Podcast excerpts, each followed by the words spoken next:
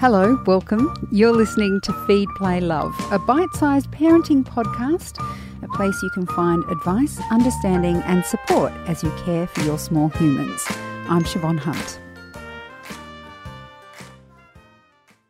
This Father's Day, Jeremy Macvean is calling on families, and dads in particular, to embrace what it means to be part of the new dad generation.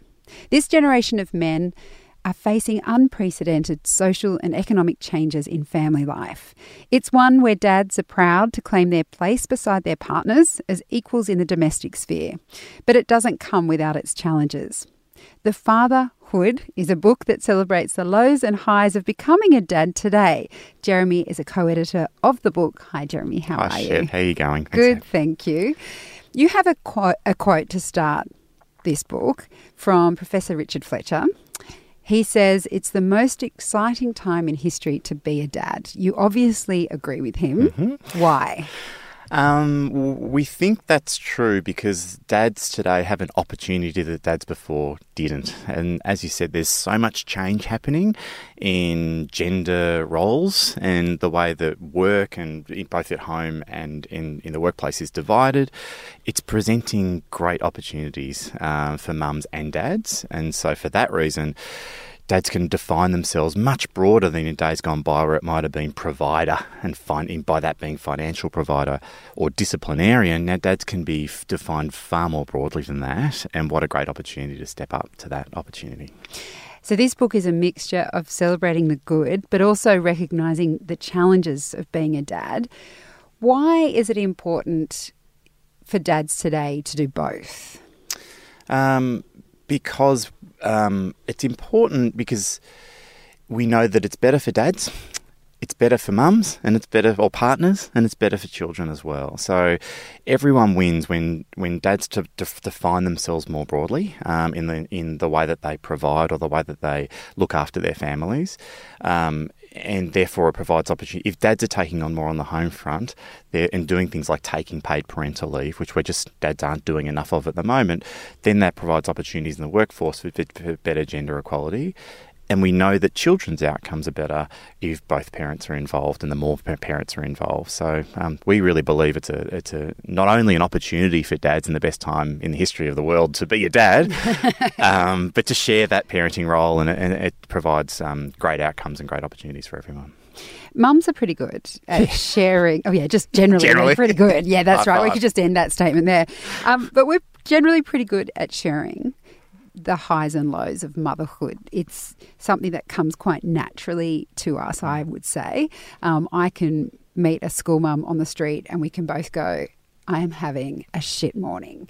And instantly I get the feedback and the support that comes from that. I walk away feeling much better. I don't get the feeling that men tend to speak to each other on the same level about family life. Hmm. Would that be the correct assumption? Yeah, so it's it's a broad gender assumption, but stands up pretty regularly, and it's one of the things that actually inspired this movement of the fatherhood. The three, Luke, Andrew, and I, were working together on different projects, and would share stories about parenting. We'd kind of connect on the level of what's going on at home and how the kids and how's things. Oh, you're not sleeping so well, and how's that impacting things with uh, your partner? And we started sharing this stuff and realizing there weren't many forums for that.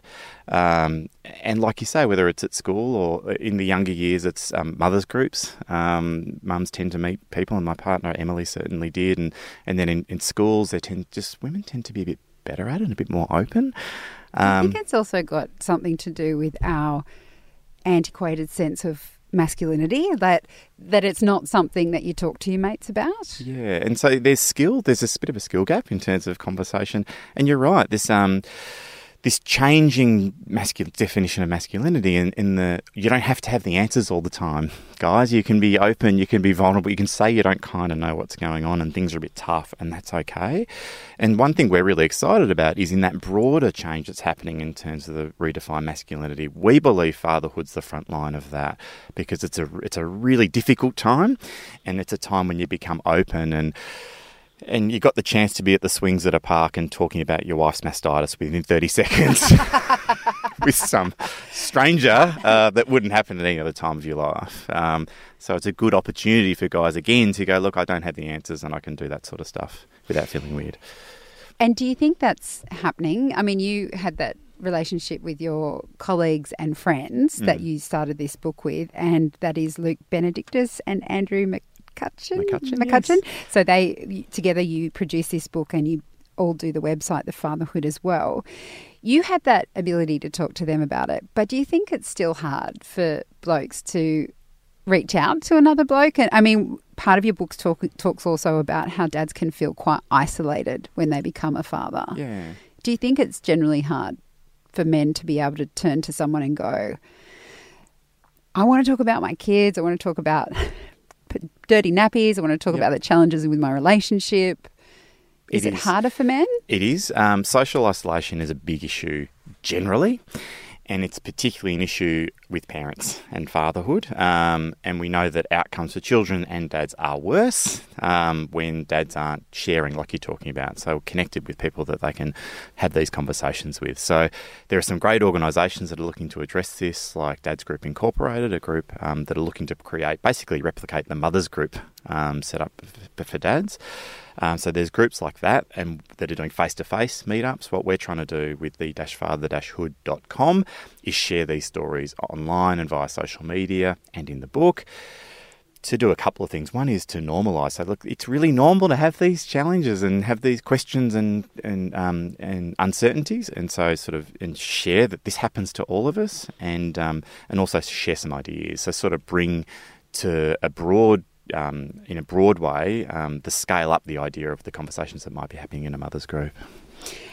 Who is Dante Palmer and why is he important? Dante Palmer, uh, he's yeah, he's in the book a fantastic story where he started the Squat for Change movement, which is it's, it's quite a hashtag. yeah, sorry, I hadn't heard of that. but yeah. Um, so he, what he was reflecting on was he is an involved father, and he um, there were no change tables within male toilets, and he's taking his dad, taking his kids out to to do whatever they would be doing, and, and wanted an opportunity to to change his kids with a change table, and just sort of and took a photo of himself changing his kids squatting down without the facilities, and shared it online, and it became shared on Instagram, and it became a movement with dads taking photos of themselves in the same scenario. So his story's in the book where yeah he he's one of the thousands of people out there that are saying look we need to be if dads are going to be stepping stepping up in this way well let's provide the um, the facilities to allow them to do it Because it is a challenge, isn't it? When a dad wants to take their children, if it's a little girl, to a toilet, they have to find a, a disabled toilet or a parent's change room. They can't. I mean, I don't know. I just don't see them walking into a urinal with their daughter. it's tricky I've got three daughters at home and when they're really little it doesn't matter so much when they get a little bit older it's tricky yeah so Yeah, and men's toilets stink. So unfortunately they do maybe they need to change that bit as well. um, you mentioned earlier that men aren't really taking up parental leave as much, and you touched on how that has flow on effects not just in the family but for equality generally. Can you explain that a bit more? Because I'm not sure everyone um, connects that idea of dads taking parental leave as helping equality. Yeah, so it's a there is fantastic changes happening at the moment in regards to the availability of parental leave for everyone. So first thing we're going to do is make sure people are aware of that. Um, the second thing is dads stepping up for that and realizing they won't be disadvantaged in the workplace for doing it and redefining their role. And I've, I've, I've been guilty of this, seeing myself as a financial provider more than being an avail- available um, regularly and, and, and being present. Um, so it's dads stepping up and taking the opportunity that's now available to us. Why that's important, to come to your question, is if dad becomes kind of defined as mum's assistant in the parenting role, mum then is defined as primary carer. And that makes it much harder for mums to get back into the workforce. It makes it much harder for mums to go out on their own and, and see their friends if they see themselves, I can't leave the children for too long with dad because he's sort of secondary. He's here to assist me. But if we can get to a position where the where the partners are sharing that role, it frees up particularly mums to get back into the workforce and do other things more independently. And as I mentioned earlier, it's um it, it's better for the kids because they get this one-on-one interaction with both parents rather than the dad being uh, there to kind of support mum as the primary carer. There is a side of dads needing to put their hand up for parental leave. Um, but what about businesses? Because it would be fair to say, I think, that they may offer it mm-hmm. because that's what's expected of them. It doesn't mean the business culture will actually support men doing it. Yeah. How much work needs to be done on the side of businesses themselves to make it okay for dads to take the parental leave that's offered to them? Yeah, so there's a couple of really important things that need to happen side by side on that. And you're exactly right. So part of it is that role modelling. So senior people within organisations taking this leave and showing that it won't have negative impacts. So I think a lot of dads out there, uh, myself included in the past, you'd think, oh, yeah, it's available. But if I took that, it might just suggest I'm not as committed to the workplace as I might. Oh, so I won't do that because it might mean I won't get that promotion in a year's, year's time. So that role modelling of senior people taking up the opportunity and then demonstrating that it has no impact on someone's career is a really important part of it. So that's the, the within the workplace changing that culture. And I think another really important component is dads being really honest with themselves about how much of that pressure is coming from the workplace or how much of that pressure is coming from themselves and role modeling from eras gone by. And I say that from personal experience. When you think, oh, I've got to be at the desk until six o'clock, or if I go home early to pick up the kids because someone's sick, people might look poorly upon me. I think we all need to ask ourselves how much of that is self imposed versus people actually caring if you leave early. Um, and so that's, I think, it's both. And both if they care, does it really matter? Yeah, that's right. You know, like when there are still some blokes out there that kind of, oh, you got to go home and help your missus sort of thing. Yeah. Who cares what they think? It's oh. your family, right? And that's right. And that's where priorities come into it. When when you become a parent, talking to your partner about, well, where do priorities sit now? And and there's a lot of change happening with people saying, and dads included, that um, that being a father is the biggest priority in my life. And if that's the case, well, then that kind of wins when you get the phone call at three o'clock to say come and uh, pick up so and so from childcare because I got a runny nose. Well, that wins over the meeting that you had scheduled for four.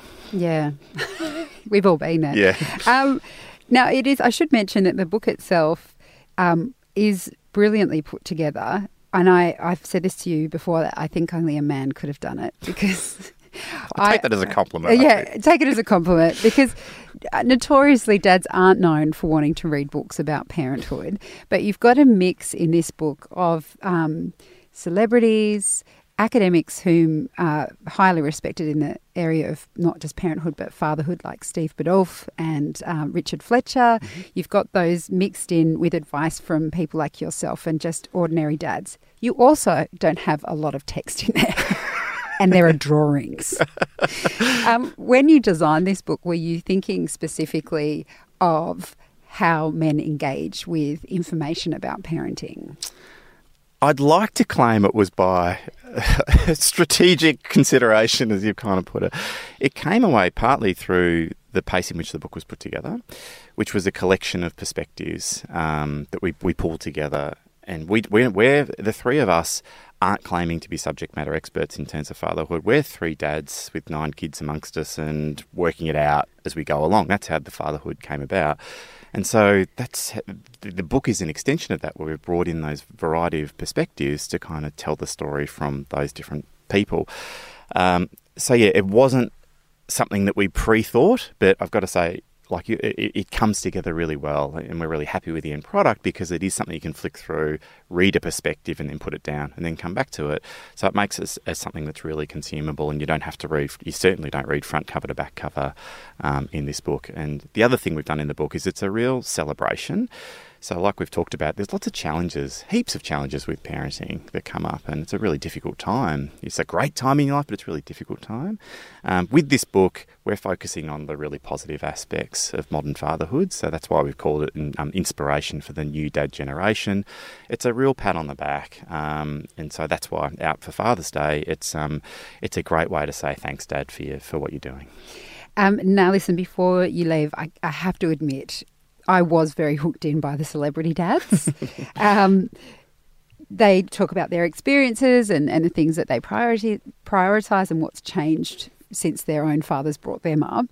Who is your favourite celebrity dad and why?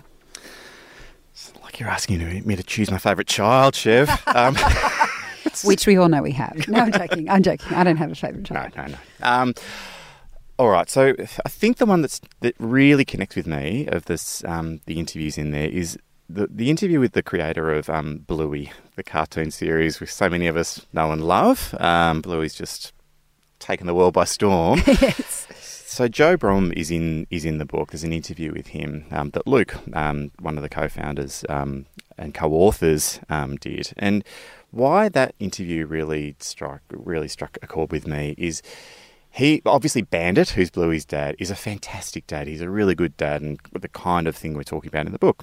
And Luke asked Joe was his casting of Bandit as opposed to Peppa Pig's dad and Homer Simpson and these buffoon dads that are often in the media. Why was Bandit like he was? Was this some sort of a statement, a political statement to kind of right the wrongs of of characterizations of fatherhood in media? You know, we kind of asked him that, and and his answer was fantastically optimistic and innocent. And he just said, "No, I was just reflecting the dads around me, the the, the fathers that I saw, whether it was my mates or whatever it was."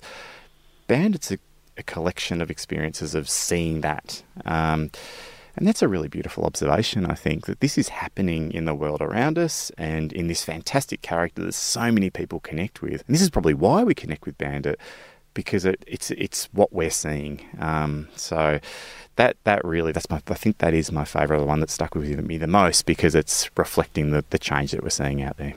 Well, it's a fabulous book, Jeremy. Thank you so much for coming in and chatting with us. Thank you, Chev. That's Jeremy Macvean. He's the co editor of The Fatherhood Inspiration for the New Dad Generation. For links to the book and to the Fatherhood website, check out the notes in this episode. Feed, Play, Love is a babyology podcast produced by Debbie Ning and presented by me, Siobhan Hunt. We'd love to hear from you, so if you'd like to get in touch, email us at feedplaylove at theparentbrand.com.au. See you next time.